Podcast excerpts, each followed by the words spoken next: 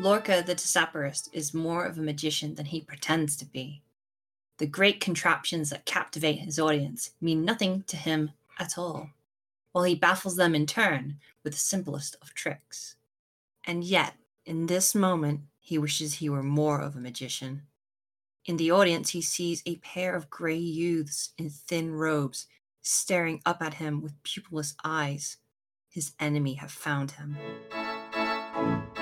The wide eyed man steps onto the stage and the limelights fall. There are curious and skeptical murmurs.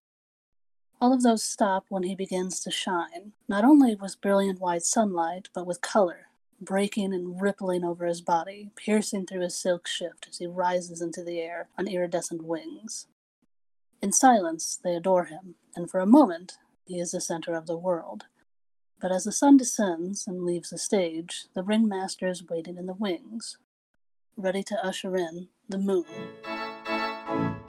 Tivolo does not sleep well these days. The dreams start in different ways, but they all end the same, with red gore coating his hands, a stain that will not wash away. Here is a man who has run far, far away from his troubles, only to find that he brought them with him.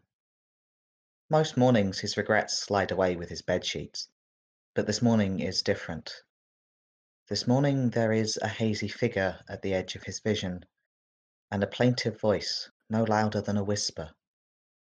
You left me.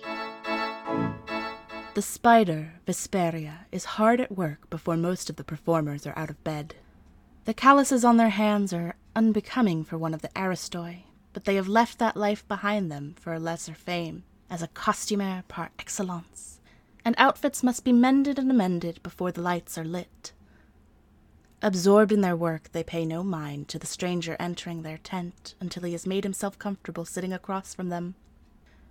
When they look up, they are startled to see a pale, angular face looking back at them. Another spider, if there ever was one.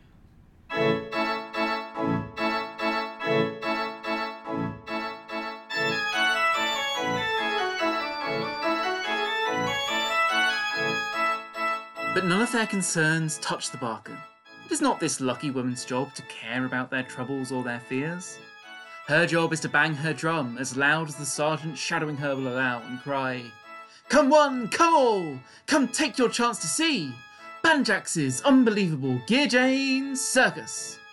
Banjax's Unbelievable Gear Chain Circus is a new actual play podcast from the team behind Come Out and Play, set in the world of Shadows of the Apt by Adrian Tchaikovsky. Listen to Come Out and Play at comeoutandplay.games or wherever you get your podcasts.